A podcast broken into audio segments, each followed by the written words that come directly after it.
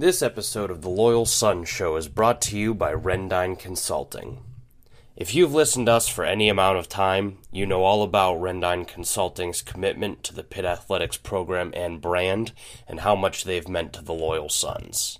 That's Rendine Consulting, providing investment managers assistance with technology integration. Visit www.rendineconsulting.com for more information. That's www.rendineconsulting.com.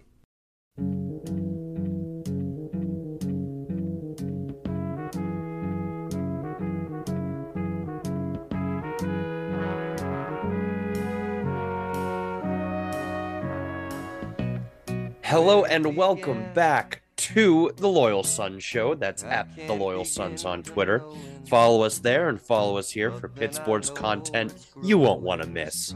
If you love having the best running back in the ACC and hate not getting one more chance to crush Geoff Collins, this is the place for you. The Loyal Sons Show, a safe, sunshiny place for your Pitt Athletics fix, brought to you by Pittsburgh Sports Now. Today is Wednesday, September 28th, and meh. That about sums up Saturday. Yep. Noon games against FCS teams can have that effect. So it was a fun morning. It was nice to get into the gold lot before the ass crack of dawn, but the game game left a little bit to be desired. Yeah, I I think as long as your name last name isn't Abanikanda, uh, you're probably gonna forget that one. Super unmemorable, a little bit disappointing if you were looking for certain things that game. Um, but you know what? We don't need to spend a ton of time on this. I don't think anyone's listening to this for us to really get into the weeds on the Rhode Island Rams. Uh, so why don't we do this? In order to recap the game, let's break it down into this simple binary discussion. Was this game a startling indication of Pitt's mediocrity or an elaborate game of possum? Squid, why don't you start off? I mean, I'm going to lean more to the possum side, but I don't think it was very elaborate. I think it was just the game plan was to run the ball and get the ball to Slovis' Sands as quick as possible and do not let him get touched. I think they tried like one downfield pass and he got hit, and that eliminated any thought of being aggressive again. Yeah, I feel the same way. I think for the most part, Pitt just wanted to get in and get out with a win. Don't let any more guys get banged up than needed.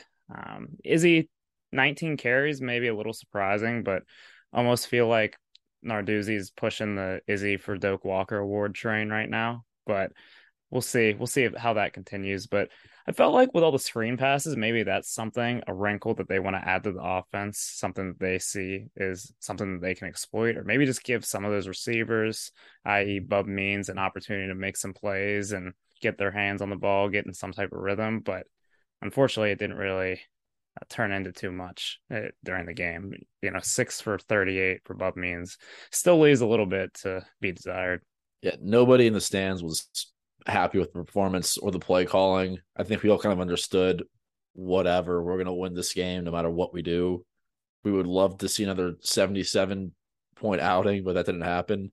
So in result, there are a lot of Yinzers yelling about uh, the play calling, Narduzzi, Cignetti, throw it downfield, throw it downfield. Uh, but we didn't get it, and it's whatever.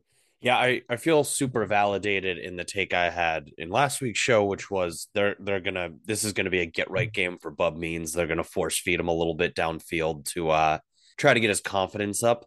Um, I was wrong about that part. Everything that we threw was completely horizontal. And it was a little bit disappointing because this felt like it was a great chance to essentially practice passing the ball, right? Because we know Slovis can, or at least those of us with decent eyeballs that don't just show up to Pitt games to bitch, can see that Slovis can throw it downfield a little bit. We saw it in the four quarters that mattered this year. But it, it seems like Narduzzi had a different agenda, and that was simply to uh, control the game and get out of there without more injuries. And I, we'll we'll see if we um you know if, if 86 is on the field against Georgia Tech, that goal will have been successful. But aside from that, even the defense didn't play very well. You have a big play. Uh, the run went for what was it, 76 yards. Uh, you hate to see that. Gave up a lot of points. They had a lot of third, fourth string guys in too. So overall, I don't think anybody left that game with a good taste in their mouth, aside from Izzy. All 38,000 of people in the stadium. 38's a little bold. Is that what it was announced at? I didn't No, it was definitely not that high. Sean Fitzsimmons had his first career sack, so he's probably leaving a little happy. And the first of many. We we've heard nothing but good things about him. So it was nice to see some some of those young guys who don't play a lot get their first taste of action. Still would have liked to not see them let up 24 points against an FCS team, but end of the day, I think the goal was accomplished and let's just move on to next week. I know we talked about that spread of 35 and a half. I think we all took Pitt to cover. It felt like around, free money. Yeah, I went around telling some people uh, Pitt beats up on FCS teams lately with Narduzzi, the talent we have, they'll blow them out. So felt like an ass there, but whatever. That's I, and, I keep saying that, but that's how it feels. It was just on to the next one. And it, it's important to be clear here. Uh, at no point did this game feel even kind of in jeopardy. Like the thought of Rhode Island tying it up at any point or even beating us, it didn't even cross my mind the entire game. Uh, but it kind of looks like the defense felt the same way. It felt very lackadaisical. You know, it's not like they were, you know, the Rams were marching on Pitt. It was more like, oh, they kind of let up one play in pass coverage, or, you know, they had one long run. There were a lot of drives that were kept alive by uh, some pass interference penalties or some really stupid mistakes. Uh, it just kind of felt like they did not take Rhode Island seriously. So I'm I'm not going to you know light the emergency flare yet on you know Pitt, but it was this was clearly a game that they just all they cared cared about was the clock hitting zero and Pitt having more points than Rhode Island. There were there was no attempt at style points no attempt at trying out something new or showing their hand uh, before ACC play. It was just get in, get out, get healthy. I mean, Pitt allowed 286 yards of offense. 63 of those came on one play on the on the long touchdown run. So, and then 90 of those came on a garbage time drive against our fourth stringers. Right. So the defense wasn't terrible. They let up some chunk plays. You don't want to see that happen. I'm sure they'll clean it up this week. But the biggest loss taken on Saturday was us and our cooler. Mm, uh huh. Uh huh. That was well, it was your cooler by proxy. So why don't why don't you take our listeners through uh what we found out after our tweet looking for clues after the game Saturday? Yeah, we had the bright idea that we were gonna leave the cooler out. For some reason, we didn't want to put it in one of the vehicles. We didn't want it to get taken home, but it definitely had to be taken home at some point. I don't know what the thought process was there. Just just bad planning.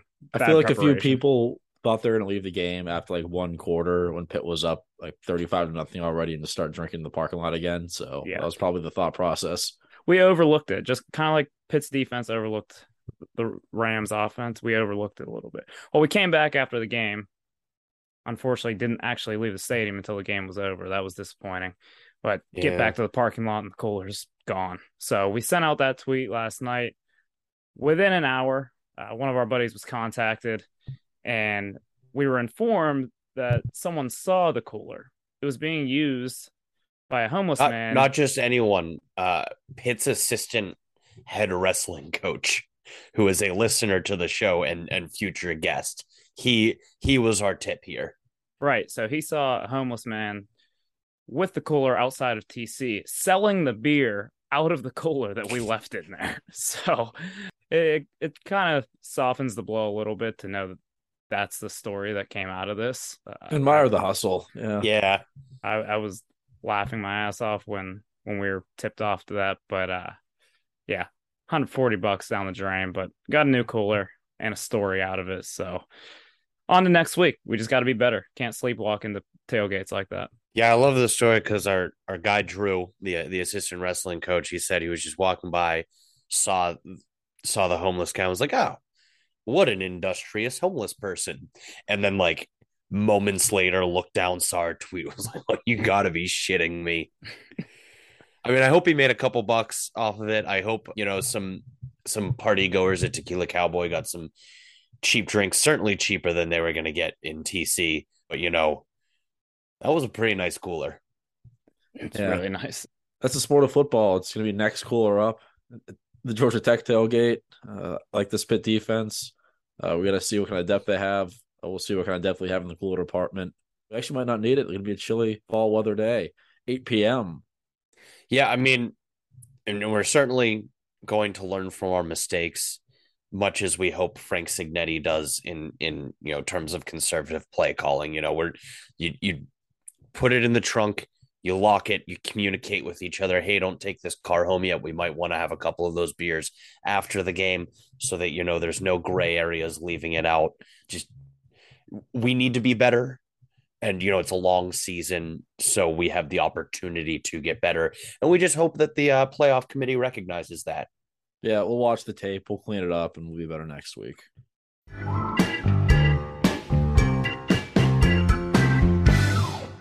the Pitt Panthers start ACC play against the Georgia Tech Yellow Jackets on Saturday night.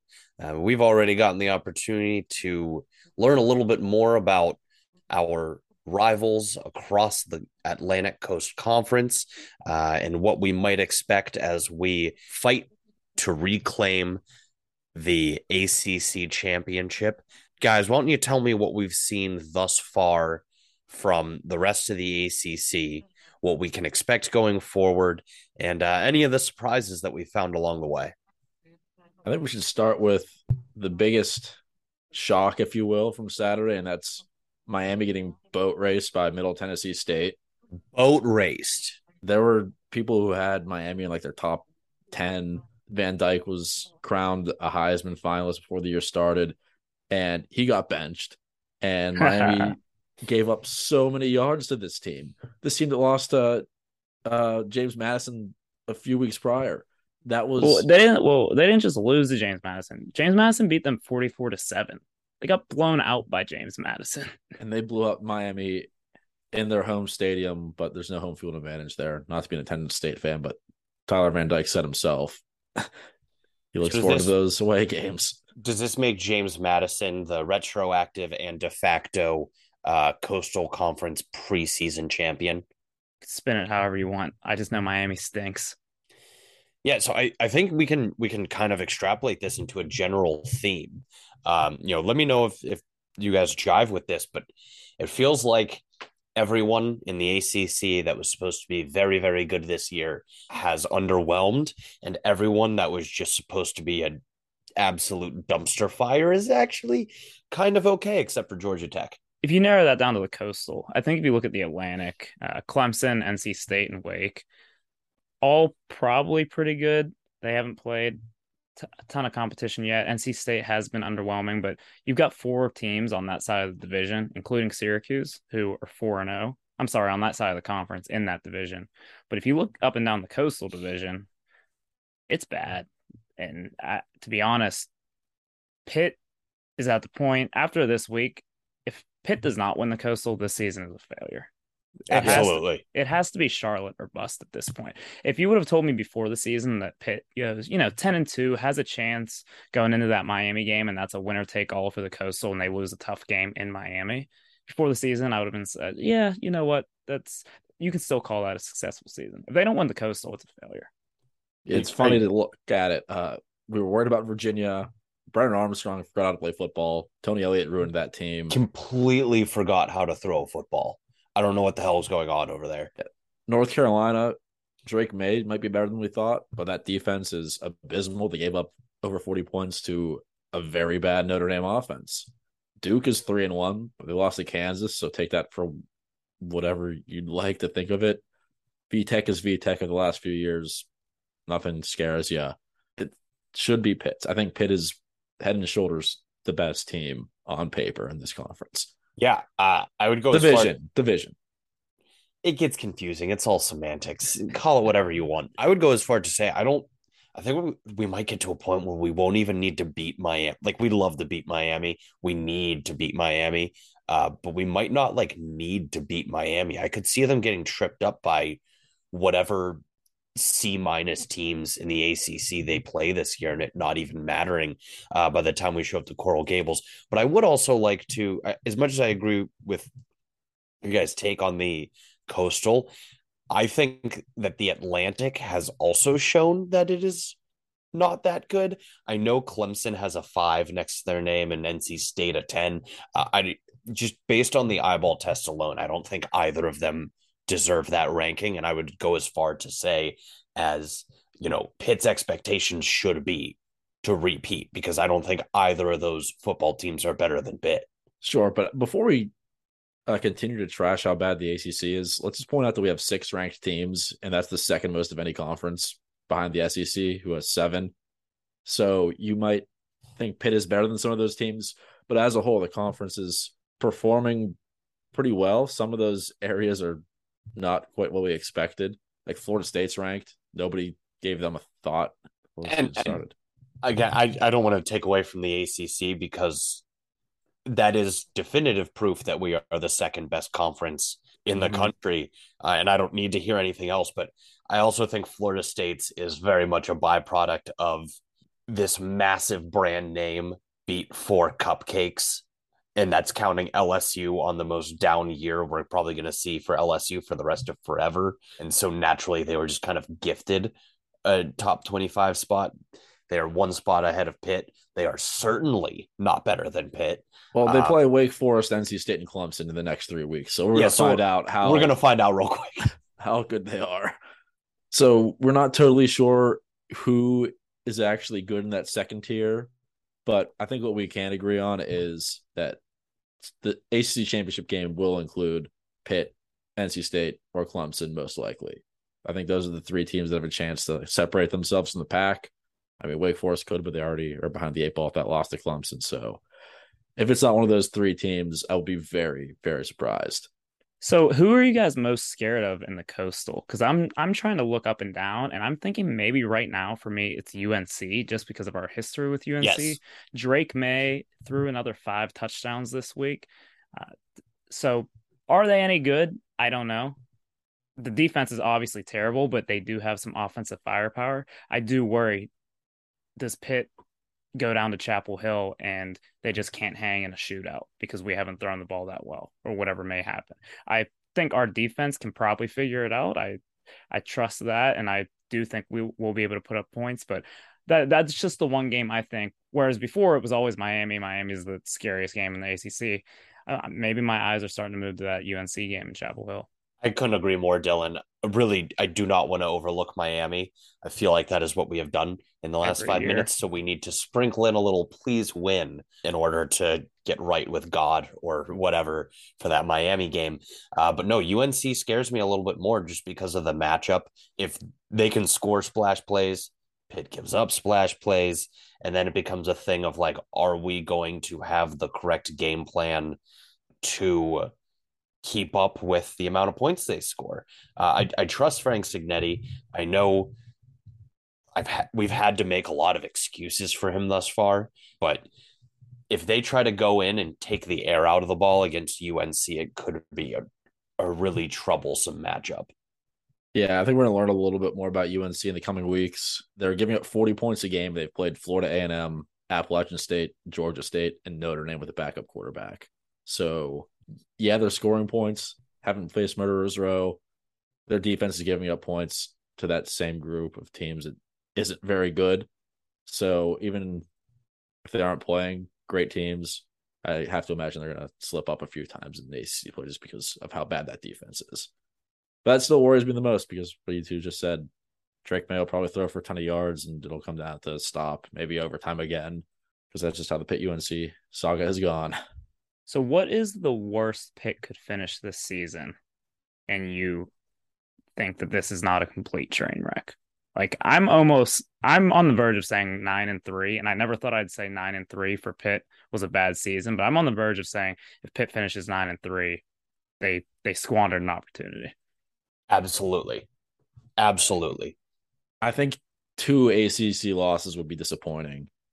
If we slip up once, it, I'd be upset because I think we should uh, run the table. But I think we still get to Charlotte with one, maybe even two ACC losses. So if we the Charlotte at the end of the day, I'll probably be happy. But losing two would be a letdown. I don't think Pitt's going to be a dog in any of the remaining games. I'm frantically trying to pull up some of the FPI stuff, but um, assuming Miami is not given an edge over us, which ESPN's FPI matchup predictor gives them a 60% chance of winning against us, which I simply do not buy given the way they've looked.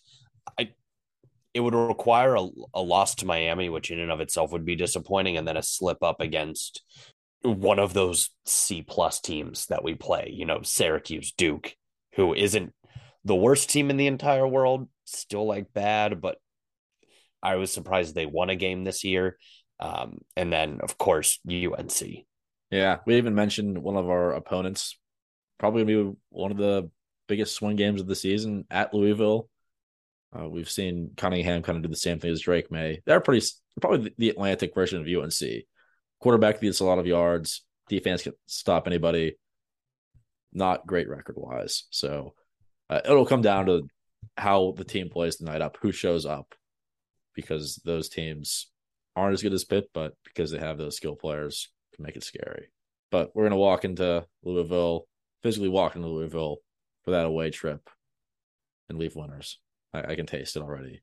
Let's just walk out of the next two weeks healthy and having put on a show for the voters because Narduzzi has made it very clear that the only thing that matters to him is ending the game with more points than the other team. And that's what should matter to us too. Yeah, but John, the little tiny number, it looks so good, especially when it gets smaller. Steady as she goes. Whatever.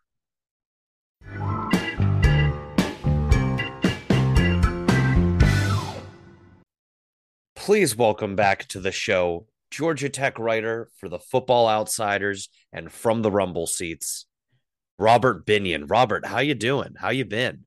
I'm good. Uh, I am really happy that we now have a coaching vacancy and not a sitting head coach who had worn out his welcome. The Georgia mm. Tech uh, fan base is reinvigorated. Our page views over the last two days are exponentially higher than they have Love been it. for every game so far this season. So we're uh, we're excited for a new start over here. Did you expect yeah. it to only take four weeks for this to happen? Personally, this is about where I thought it was going to be. I, I, actually thought it would be after uh, you guys destroyed us this coming weekend. But we were hoping uh, that too. We oh, a, we were a, a week head start on what I expected. Yeah, so um, we can jump right into it. The last time we spoke, uh, both of our programs were feeling pretty good about where we were at, and you were much higher on Geoff Collins, if I recall, uh, about 365 days ago than you are right now. Please, can can you help Pitt fans understand how we got from where you were about week four or five last year to uh, now coachless? It's a great question. We're doing a roundtable article going up tomorrow to try to track some of that progression. Uh, so a year ago, we had just lost really close to Clemson and beaten North Carolina very soundly. And I think the things that were, you know, that stood out the most about that, uh, Jeff Sims had come off the bench after missing a couple games with injury and had just knifed through the Carolina defense. And our defense had, I think, 11 tackles for loss in the first half of that Carolina game, which is like, you know, four games worth normally for us. And it just seemed like breakthrough. Like defense, chaos, disruption, what we've been promised, it's happening. Jeff Sims is, is finding something. And uh, I, I think I, you know, was irrationally confident going into the Pitt game last year. And we know how that went. Uh, two first quarter interceptions. What was it? 28 nothing or 28 seven within like 10 minutes. And uh, I think I realized that some of that Clemson and Carolina stuff had been very just matchup specific, very, very contextual uh, with some things going on with those two teams. And we really didn't have that much improvement uh, on, on our side. And from there, we barely beat Duke a week later, game that was really concerning. And then the wheels absolutely fell off uh, the second half of the season. The the Virginia game, you saw the defense just not capable of covering anybody. And that's when you started to get this week by week promise of, we'll get it fixed. We've got trust and communication issues, but don't worry, we're going to get it fixed. It's like, well, you're starting three fifth, fifth year seniors in the secondary. So if you have trust and communication issues, it's probably a pretty deep seated issue, right? Uh, as the year goes, we give Phil Jurkovec a career best performance, Tyler Van Dyke career best performance, don't even show up for the Notre Dame and Georgia games and it was obvious that something was very very rotten in the edge building in atlanta. And i think i was ready for a change by week nine last year. That's when i started to become pretty outspoken that nothing was changing no promises were being kept no progress was being made. It was over. So that was a pretty big shift from week five heading into matchup with you guys that i felt okay about. We were you given any hope in the offseason um, from the amount of uh, transfers that Collins was able to bring. I know you guys lost a little bit, uh, quite a bit, especially through Jahmyr Gibbs going to Alabama, but you guys were one of the most active teams in the transfer portal. Yeah, I personally I didn't buy any of that. Uh, the guys that we were bringing in were guys who had produced zero or close to zero at, at power five schools. They were it was guys with recruiting pedigrees that clearly hadn't developed hadn't been able to get on the field.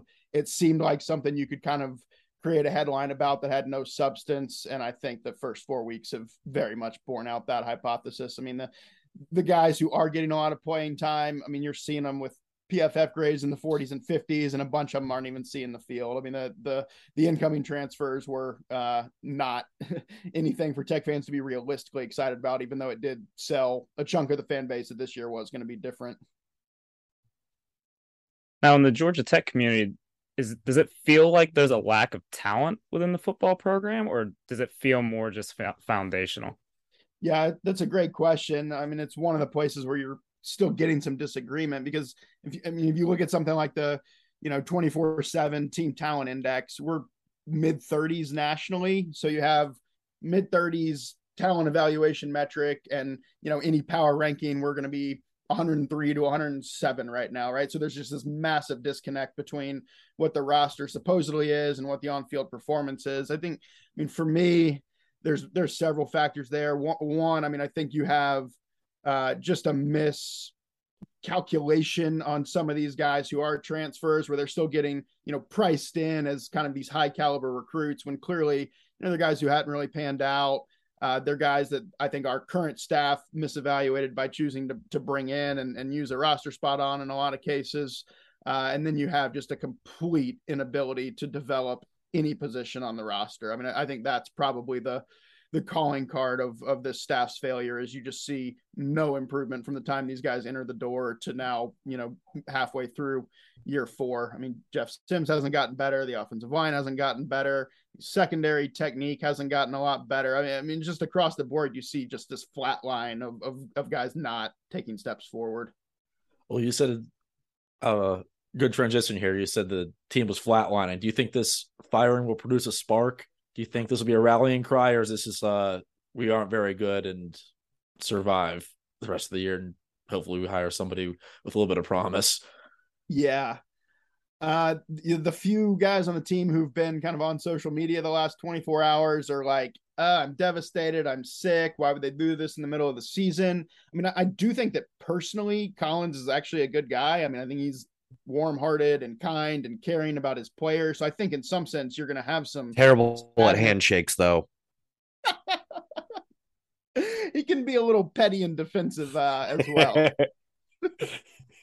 um, but I so I think there's some sadness uh, from at least a subset of the team.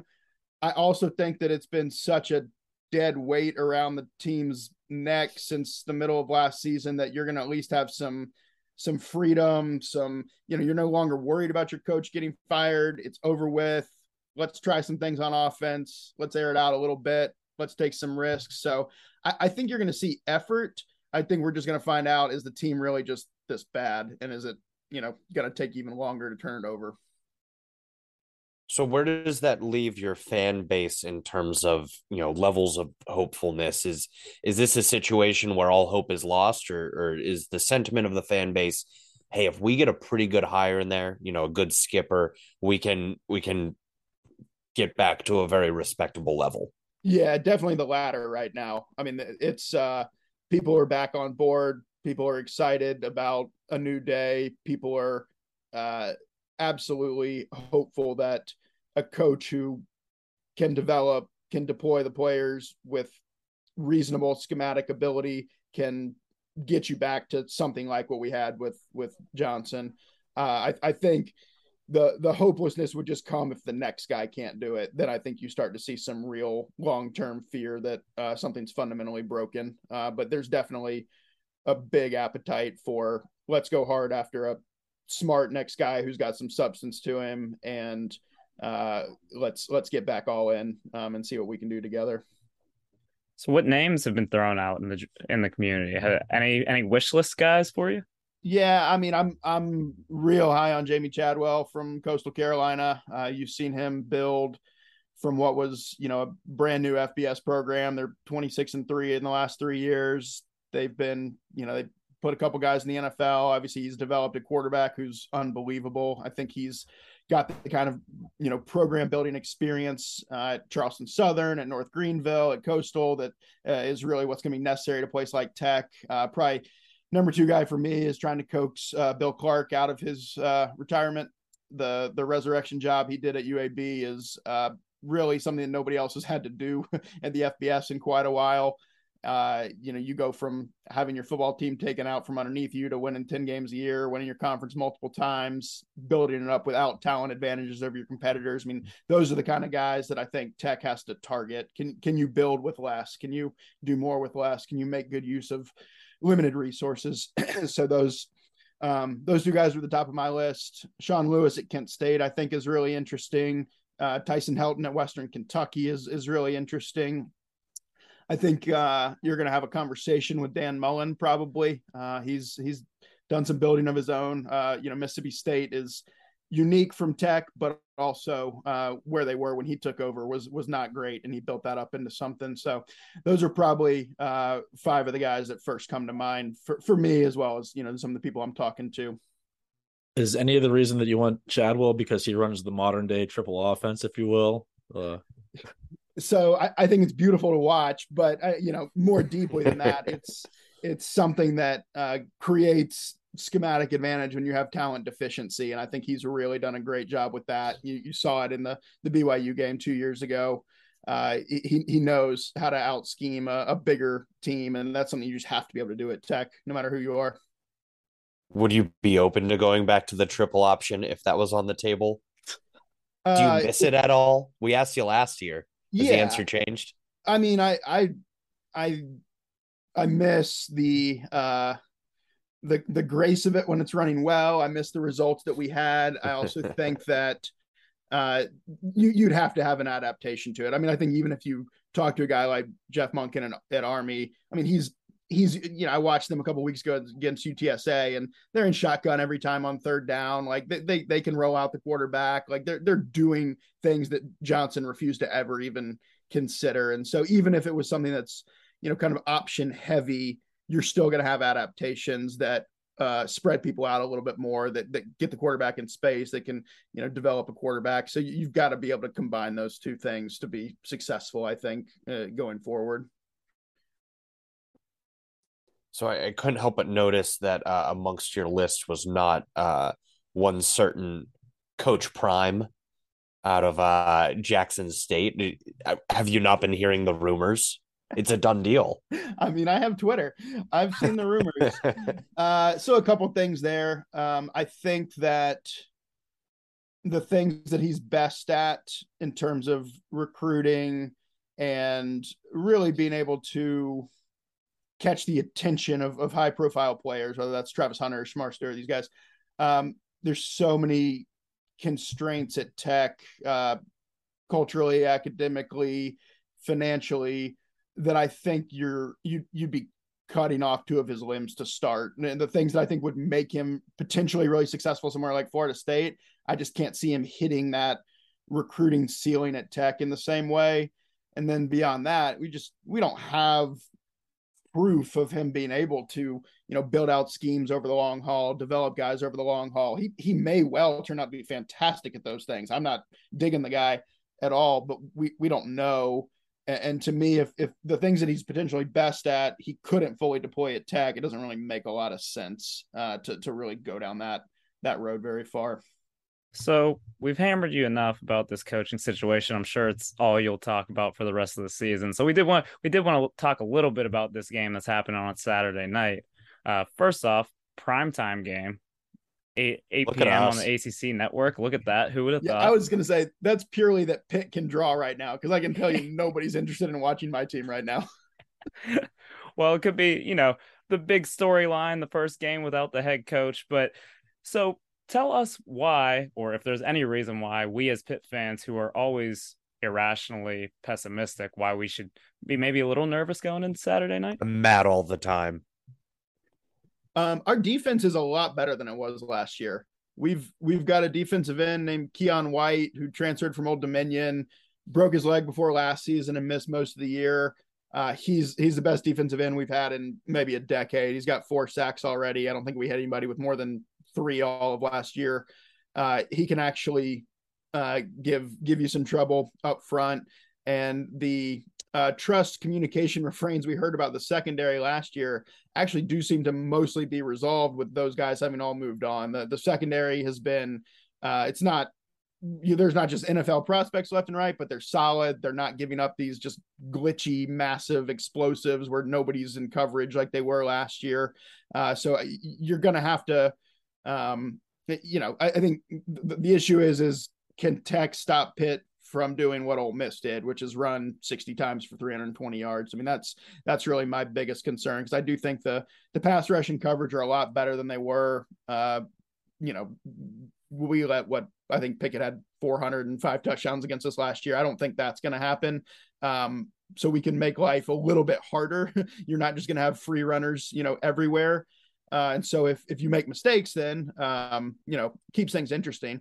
Uh, our offense is terrible. Uh, it, it's really um, you know we hit one big explosive uh, to score last week, but when it comes to just down to down efficiency, we we really struggle to maintain drives. So uh, you know the JT Daniels hit a few things like that week one, if if I remember right. So the the you know the the the path for Tech is a couple of explosive passing plays and a couple Pitt interceptions, and the running game is just not quite good enough to score every drive. I mean that that's the kind of game that Tech could win. I think it's not likely, but it's it's possible. So, to what degree does it worry you um, that the defense that's given up about 600 yards rushing the last two weeks has is is currently staring down the barrel of the ACC leading rusher, oh. and Izzy Abanikanda. It worries me a great deal. It's what I I, mean, I, expect him to have 220 yards on Saturday, and that'll be the the lead of uh, my column next week. That that's exactly what we expected to happen, and it did. Um, and you know, Narduzzi seems committed to uh, that style of football this year, so it's it's hard to see him going away from that, and it's hard to see Tech really finding consistent success on the ground uh, d- defensively. So yes, highly concerned about what's coming at us. So you have your own um, power analytical model, uh, the Binion Power Index, is it? Yeah, Binion Index is what we normally say, or, or Bindex uh, for, for a nice colloquialism. So I've, I've, we've seen it featured from a couple pretty prominent uh, football writers. Some of the some of the math works workups that you do about you know expected uh, efficiencies and and whatnot. Uh, so as your model sits right now, how good does it think this Pitt team is? Because we are also trying to figure it out. Yeah, why don't you give me just a second? I know um, for for our game in particular, um, you know, I've got I think I've Pitt by right around 21. Uh, the, I think the spread has moved up just north of that, but I think, you know, about three touchdowns sounds about right. Um, o- overall, I've got Pitt right, uh, right next to NC State and Florida State. Um, you know, plus a plus 10 rating, which is uh, you know, about the 20th best team in the country. So I, I, think probably compared to conventional wisdom, my numbers are probably a little higher on on Pitt than than others are. I mean, I, I you know, we saw the the Tennessee game as pretty close to a you know a coin flip where Pitt acquitted themselves well and and you know likely wins if there's a few less quarterback pressures, right? Um, so I, I don't think that uh, Pitt's quite as good as as last year, but uh, the the defense is great, the running game's good, and the passing game is fine enough to to kind of keep you in that second tier of teams from you know five to twenty five right now. That feels like it hit the nail pretty much on the head, but at the same time, it's kind of that same sentiment that we through four games haven't seen what we think this Pitt football team is. You know, there's been multiple. The Tennessee game, uh, Kedon Slovis gets hurt, so we lose him for a game and a half.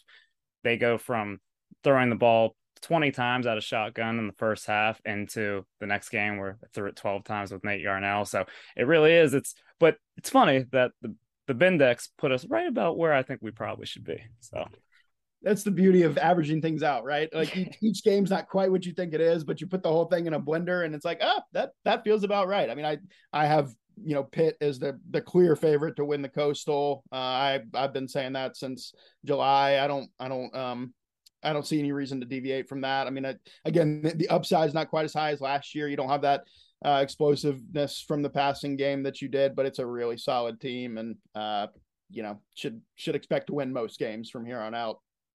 Does the Bindex take into account um, every living person on the roster getting hurt? Because I, I don't have any numbers in front of me to prove this, uh, but I think that we are the most injured team in college football in the in the Power Five level. So is that taken into account? So generally, really, that there's two ways that uh, we see injuries really impact things. One is if there's a quarterback injury where there's just this clear downgrade from QB1 to QB2. So like I had I had Wake downgraded like 5 to 7 points until Hartman came back, right? That's just kind of a manual adjustment that I have to make where where it's obvious that you know the the difference is stark. And then really other than that, it's it's really just as as the injuries affect performance over time, and that just gets built into the team's rating, right? They're not playing as well because they don't have people, but uh, I I don't have the the capacity to go in and make adjustments, kind of week to week injuries for 131 teams. That would be a full time job. So, uh, yeah, that would be a lot. this is only our side hustle, you know. That would be a lot from Pitt alone, let alone 130 other teams. So right. uh, don't blame me for not diving into that. no, not at all. So you mentioned that the the Bindex has Pitt as about a 20 point favorite, uh, but we know as as good as math is at, at backing things up in an intelligent way, college football is also a game driven by stupid bullshit. And in under that umbrella, I would throw um, the galvanizing feeling of losing your coach. So while the analytics say 20 points, uh, how how do you feel about how this game is going to end up, given the possibility that Georgia Tech might have a little bit more fire. Yeah, I, th- I, mean, I think with the coaching change, you just have to say that there's more variance than than you would normally say, right? If if if if normally I would say, okay, it's a 20 point number, I feel pretty good. The outcome is going to be between you know 13 and 27. I think this week it's a lot more like I feel good about the outcome is going to be between three and 37. I mean, I, I think it could go really, really poorly. Um, uh, you know, you saw Nebraska after Frost, right? They came out and just get absolutely blasted by Oklahoma, who turns out this week really doesn't have a very good defense. Uh, so it, it could easily go in that direction and Pitt wins, you know, 42 to three. Uh, it could also come out where the team is galvanized, where you see a kind of defensive ferocity we haven't seen consistently, where the offensive line actually manages to to keep Sims off, you know, off the turf for for four quarters. Uh, if if I had to bet, I'd bet more on the 42 to 3 direction. Um, it's just not a team that has shown they respond well to adversity. It's not a team that has bounced back when, you know, when things go bad. It's like we've seen this this punt block thing happen and every time it happens, it just it turns the game. It's like the team just loses gumption after that of like, oh, something bad happened again. We're going to give up for three more, you know, three straight possessions. And uh, you go from a, you know, one possession to three possession game in 10 minutes. And that, that's just the kind of ethos that's been around this team for a couple years now, and and it's until I see otherwise, that's the direction I would predict. Unfortunately. So can we nail you to that forty-two to three number? Um. 42 to 3. Well, no, our, our kicking's horrible, so I wouldn't predict a field goal. Um like two out of five on field goals. So uh probably man, I haven't written my preview yet, but I'm probably gonna land more like 35 to 7. I, I think it's about where I'd land. that kind of I, I still don't like when people Doesn't want- help me. Doesn't it, help it me. doesn't make me feel any You guys better. have anxiety? Oh, yeah, man. all the time. And do you know who we are? We felt better with Collins than without Collins. When you got a fire, like, oh man, this might be a game. I don't know Uh, about it's all still that. his roster and still his assistants, so you don't need to be too anxious. Yeah, it's um, you know, maybe if it was at home and it's all of a sudden like, oh, we've got a crowd, there's excitement. Uh, it's just hard for me to see. Uh, man, f- five days after the team finds out they're getting a new coach, a guy that you know within the locker room at least, most of them enjoyed him. I think. Uh, the the there's been so many just boneheaded things with play calling and uh, none of that's going to get fixed in in a week um so I, I, let me let me just do what i can to alleviate your anxiety for the next the next few days i i think you know Pitt by four touchdowns sounds about right to me Well, the Yeah. fact that you're this confident in Pitt does make me feel better because last year you picked Georgia Tech to win. Uh, so if you are going that far on that side of the spectrum, I can rest easy on a Friday night. Easier. for whatever reason, Pitt's somebody that I I watched a good bit over the the second half of last year and the beginning of this year, and so I I I, I do at least hope that my uh my feelings about this one are, are definitely colored by just really solid play throughout the the team that I've observed over you know 12 to 15 games at this point and um just the, the competency and the stability is is just so much the opposite of what uh I've experienced on our on our sidelines since then so my uh, my expectations have, have greatly flipped. Yeah, again, I don't feel any better about this, and I I will not sleep on Friday night as is tradition during the fall. But we really appreciate the kind words and the insight into the Georgia Tech hire. You know, hopefully you guys can figure something out and and you know No, no, no, no, no, no, no. We're not going to root for Georgia. Oh, come on. A, a rising tide lifts all boats. A competitive ACC is good for everybody, especially when, you know, the, the SEC and Big Ten are trying to swallow up the entire world. Okay, well, not that good. Uh, okay, okay. Find someone Competent. perfectly Yeah. competent. Yes. Competence, that is yes, absolutely. We can all root for that for each other. I'm I'm with you there. Perfect. Well, Robert, we really appreciate your time and uh, best of luck this week and in uh, the coaching search that's going to follow. Thanks. I hope we can do it again a year from now, and I'll be in a completely different state then too. So it's uh it's a roller coaster right now. Absolutely. Fingers crossed for you guys. Thanks, man. Good to All be you take guys. care. Thanks, Robert.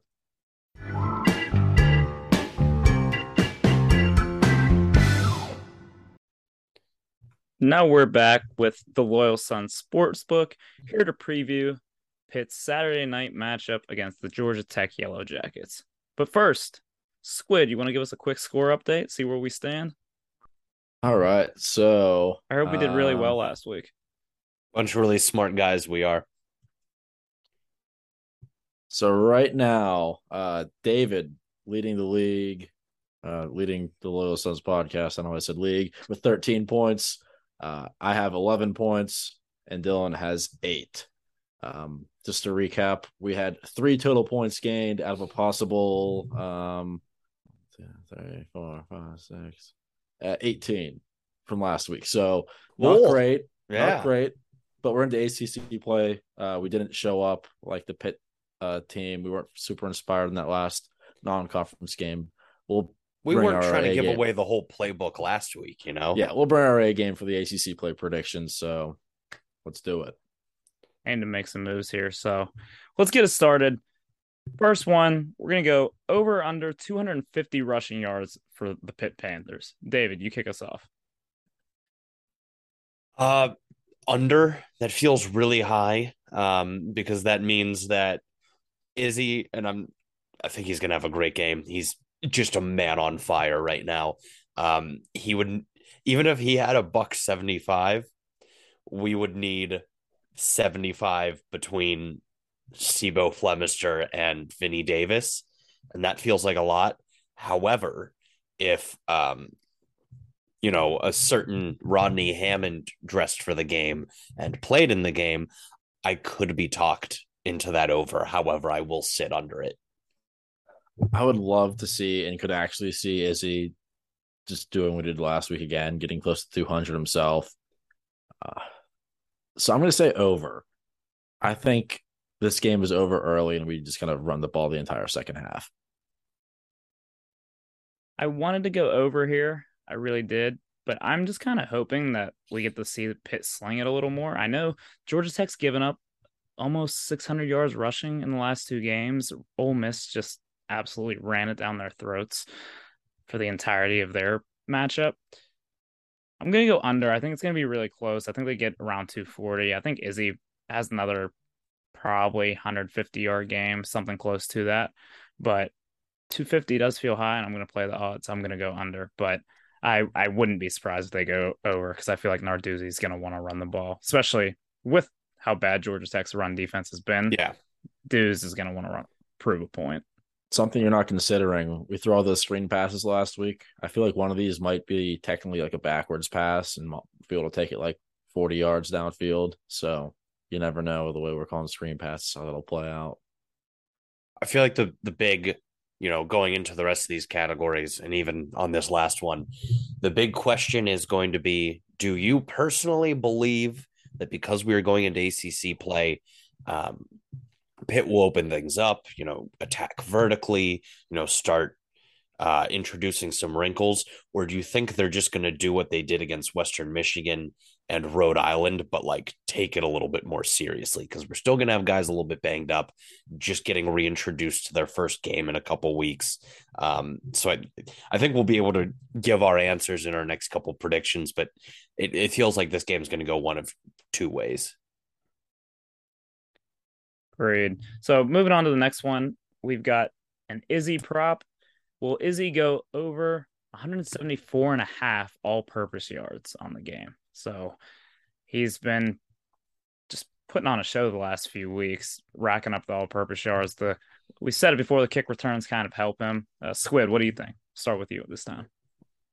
I'm going over. I took over on the 250 rushing yards for Pitt, so I feel like I have to take the over for Izzy himself. Um, and the big thing to answer David's question from just before this was, Narduzzi keeps saying they're going to take what the defense gives them, and uh, Georgia Tech gives up a lot of rushing yards. So I think that's going to happen again. I don't think it's going to be conservative play, what it might look like. I think it's going to be what's there and what's probably going to work. So we're going to run the ball all the time. Yeah, I, I agree with my dear colleague Squid here. Um, I think he's going to have a very successful game running the ball, of course. Um, hit a home run again or two. Uh, but for me, the big decider here is that he will be returning kicks against one of the worst special team units in the country.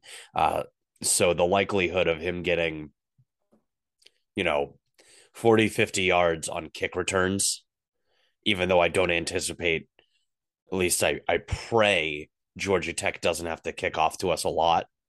Uh, I I think he'll he'll take advantage of those opportunities against just an atrocious cover team. And they have to kick it off at least once. So I, yeah. I, could see him getting 40 to 50 off that. I'm going to go over on this one too. Until Izzy doesn't put up crazy video game numbers in one of these games, I'm just going to keep taking those overs. So you need points somehow. I, I got to pick them up. Don't you think it's weird that you make the lines and you're the worst at picking them?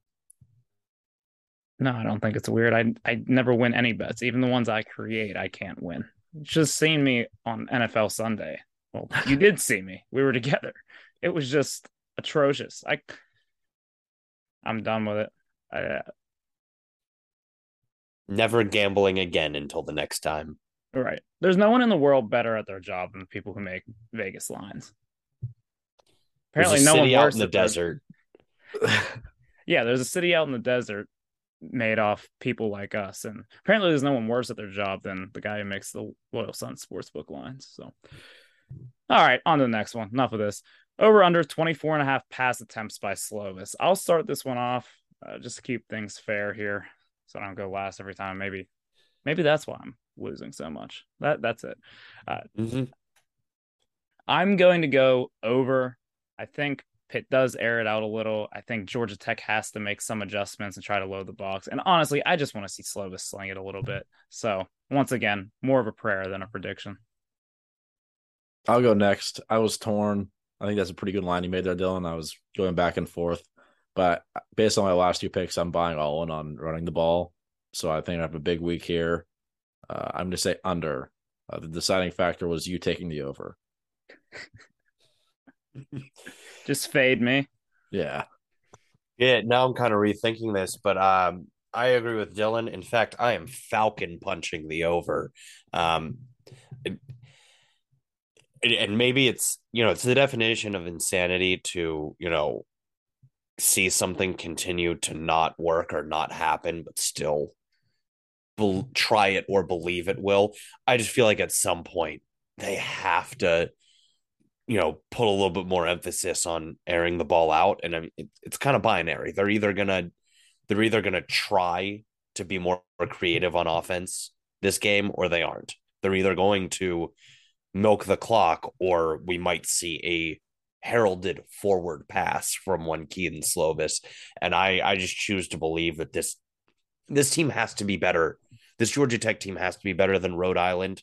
It might not be better than Western Michigan, but we'll have Kedon Slovis in. So they gotta throw it more, right? At some point. Yeah. Yes. I like the logic of they have to throw it unless they don't. In which case they won't. Right. All right, same page. Uh, here's a fun one with two special teams units who have been very suspect this year. Will there be a blocked kick in the game for either team? Uh, this includes both extra points, field goals, and punts, will there be a blocked kick? How to kick us off? Uh, I'm gonna say yes. Um, I think Georgia Tech has had like four kicks blocked this year. Um, that is one per game.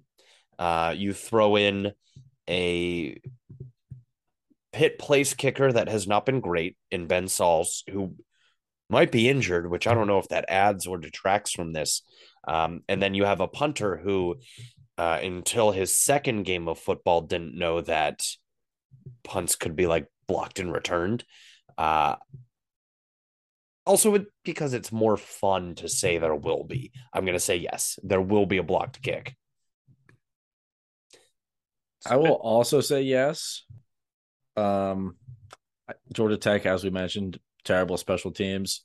And I think they're going to have to punt the ball quite a bit. They might have like 10 punts this game, so a lot of opportunities. Uh, also, our punting game isn't the best either, so something weird will happen. My only correct pick last week was saying there was going to be a defensive special teams touchdown, so I'm just going to keep the theme going of picking yes for all of our special teams props. I'd like to throw on that I I'd like to imagine that um, Junko calling his own number with a minute left up three touchdowns might be the spark our special teams needs to figure it out because that was that was just a swaggy move. That was a SirVocea Dennis drop your nuts type play.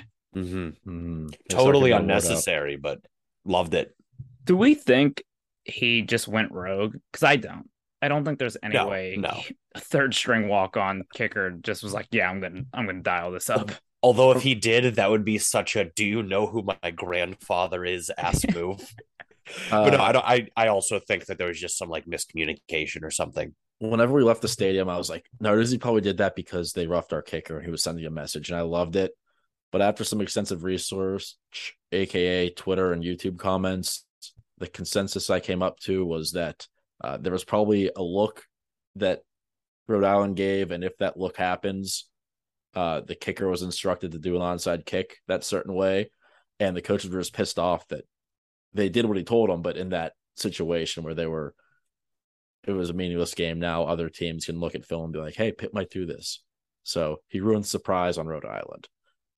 it's it's funny when you go back and watch the video. I've tried to watch it and read the situation, and it's very tough for me to get. But it does look like Junko's motioning, like he told me to do it, like pointing over his shoulder, and Narduzzi's chewing him out, and Gavin Bartholomew's kind of just laughing. Oh yeah, seems like uh, this is funny. But when Andre Powell comes over and starts ripping him a new one, Bart's smile kind of goes away to like a like a grimace to a certain extent. So I don't know what happened. Either way, that's a story that Junko is going to have, and it's well worth it. Yeah, I mean, he got it, so it's fine. If he didn't yeah. get it, we'd look like jackasses and failures. So. I don't think I ever made my pick. I'm going to go no. There's nothing blocked. I'm playing the odds here and hoping I can gain a point on you two. That's all I got. Fair. A little game gamesmanship. Okay. First touchdown score. Have we hit on one of these yet? I think I think David, you hit on one at some point yeah, this I year. Did. Yeah, I did. Yeah. Right, yeah, I did. Squid, give us your pick. Uh, I have to go first. I took Daniel Carter like twice already this year, and I'm afraid to go away from him because I feel like the week I do, he'll score. Uh, but I'm just gonna go Izzy. There's too much uncertainty around other players if they're gonna play or not. So this is my Izzy week. Give me like four points here, so I need to take the lead. Um, oh, this is a tough one. Um, how many points is taking defense and special teams worth? Let me check the book. Three. It's worth three. Um, well, I'm not going to do that.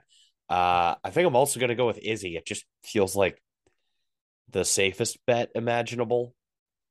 Like we're lucky that there aren't actual odds on this because it might be like plus a thousand, minus a thousand. Sure, whatever. yeah, one point if you take Izzy, two points if you take Jared Wayne, and three points for anyone else. But that's too much math, so we're just gonna stick with two points for anybody. Yeah, yeah, yeah. Well, I feel like Izzy is the safe pick, and I feel like you two are gonna gain two points on me. But if we go unanimous here, that just feels really lame. So I'm going to go out. I'm going to take Konata Mumpfield. At some point, he's going to hit for me on this one. We need the Mumpfield breakout game. And if we never get it, then this offense may be a little more pedestrian than we thought it would be before the season. Give me Mumpfield. Give me 14. I see a breakout game from him, and he's going to be the first one to score. I'll tell you, fans at home, I don't think it's possible to bet on first touchdown scores online anywhere for college games. But Vinny Davis, he's the Georgia Tech killer. People forget that. True. True. That game was ungodly two years ago. But uh yeah, Dylan, this is a big opportunity for you. If Mumpfield comes down with the first touchdown of the game, you that's some significant uh gains you can make. Yeah, and if Izzy houses that opening kick, then that might be the nail in the coffin for me. we'll go for it. we'll play it as it lies. Okay, now we got the spread. There's been a lot of talk about around this spread. It's bounced up. It opened around 18, 19. It's up to 23 and a half as we're talking here on Monday night. That's a lot of points. Robert, our guest seemed to think that that was pretty accurate. What do you guys think? Does Pitt cover the 23 and a half? Can they win by 24 points or more? Uh, oh, you go first, David. Uh, I think I'm gonna go under on this one.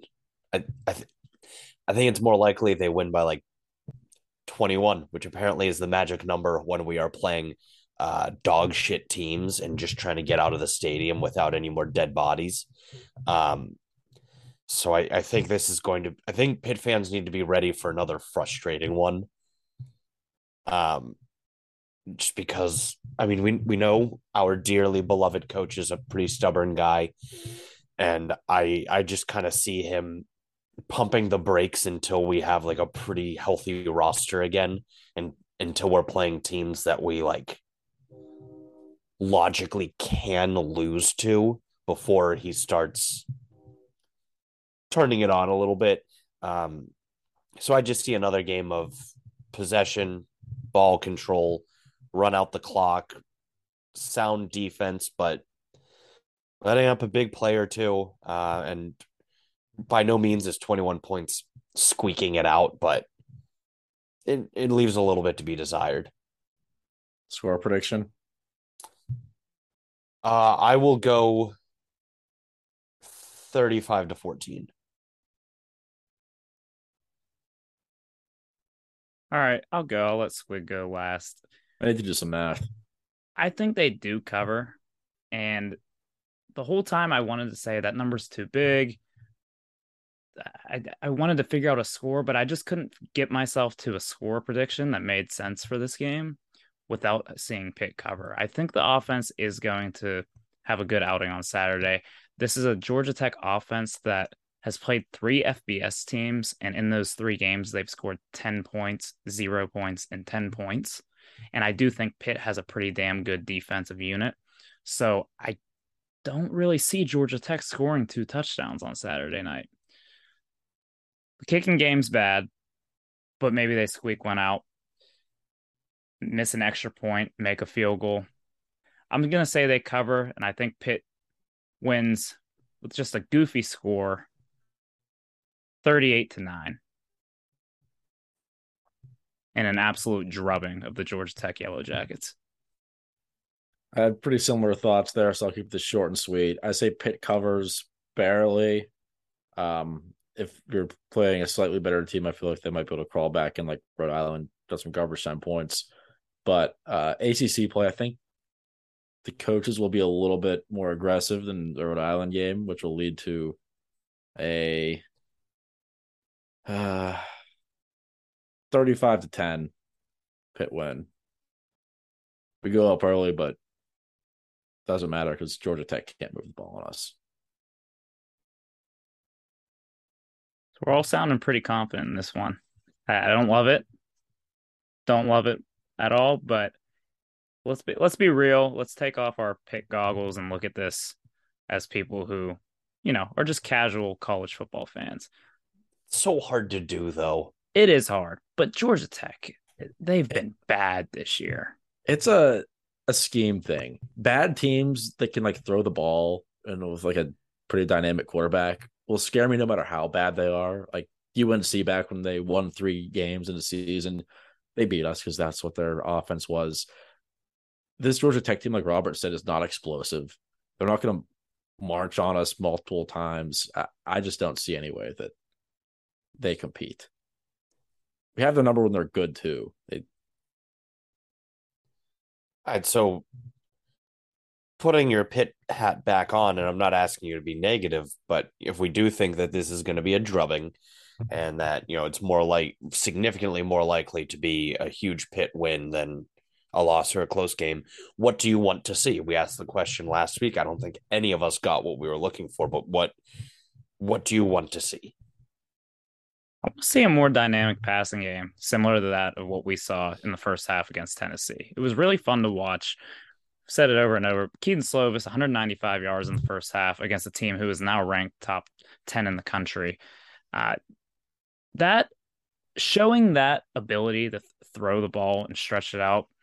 I know that Pitt has kind of showed they can do a little bit of everything this year, but I do still think in this day and age of college football, to be a really good team, to be a contender, to win the conference, maybe make some playoff noise later in the year, not to get ahead of myself, but you have to be able to throw the ball. And I want to see some more downfield shots. I want to see these receivers that were so hyped up before the season make some plays and someone step up as that number two to to Jared Wayne. Someone pick up that slack. Um, and let's air it out a little bit and blow their doors off. Yeah, I'm not going to say specific running or passing because, like I said earlier, I think Pitt's going to take what Georgia Tech gives them and they'll just run the ball a lot. But I just want to see easy scoring drives. We saw it uh, a few times late in the West Virginia game and the first half of the Tennessee game, where whether it was running the ball or passing the ball, we would get down the field real quick and get in the end zone. Uh, we were in good rhythm no matter what we were doing. So I want to see some of that, and that will require to throw the ball a little bit. So uh, assert your dominance. You're the better team, and just get an easy win. I want to see a reinvigorated pass rush. We've we've been decent by normal college football team standards, um, but pretty mediocre, pretty pedestrian by Pitt standards. Um, there's you know a lot of hopefulness that we're going to see uh, Deslin Alexandre and Haba again this week, um, and you know throwing them in the rotation with John Morgan, who was playing almost every snap the first couple quarters uh, across from Bam Brima, who I don't think any of us expected to see significant minutes in a game uh, heading into this year. Uh, but with our rotation a little bit healthier again, I I want fire and brimstone. I I I want that spark that we saw the last three years uh, back on that defensive line. Make Sims run for his life. Kick his head off. We're we're due for a quarterback uh, dragging himself off the ground, dragging himself off the turf at Acrisure. Haven't seen enough of it this year, and this might be the week to do it. So yeah, I agree with you. If they can kind of get firing on all cylinders, some of those, I, th- I think the overall sentiment is we want to see the those stars and the, these highly touted position groups that we were told were so great before the season. We want to see them start to live up to those expectations because four weeks into the season, it kind of feels like I don't know about you guys. For me, I feel like the team is not as good as I thought they were before the season. I feel a little bit better about them than I did right after the West Virginia game but I still feel like there's another level for this team to unlock. Absolutely. Absolutely. Yeah. There's a next level to this team. We just I need to see it. Yeah, I think it's pretty clear that we can get there. I mean, Tennessee is going to be a top 10 team. Are they a top 10? I didn't They're number 8. Right. Yeah. I was That's not... the number 8 team in the country that we came back against and took to overtime with our backup quarterback on a bum leg. Yeah that is one of the best losses in college football this year. Uh, so let's just see more of that. We're capable of it. Let's put it together for a stretch. But first and foremost, please win. Please beat Georgia Tech. Please beat the Geoff Collins Georgia Tech Yellow Jackets. Please. Please Georgia. win. Georgia the whole day through.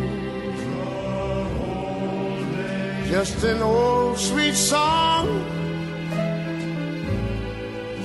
keeps Georgia on my mind. Georgia on my mind. I said, Georgia. Georgia, a song of you comes as sweet and clear as moonlight through the pines.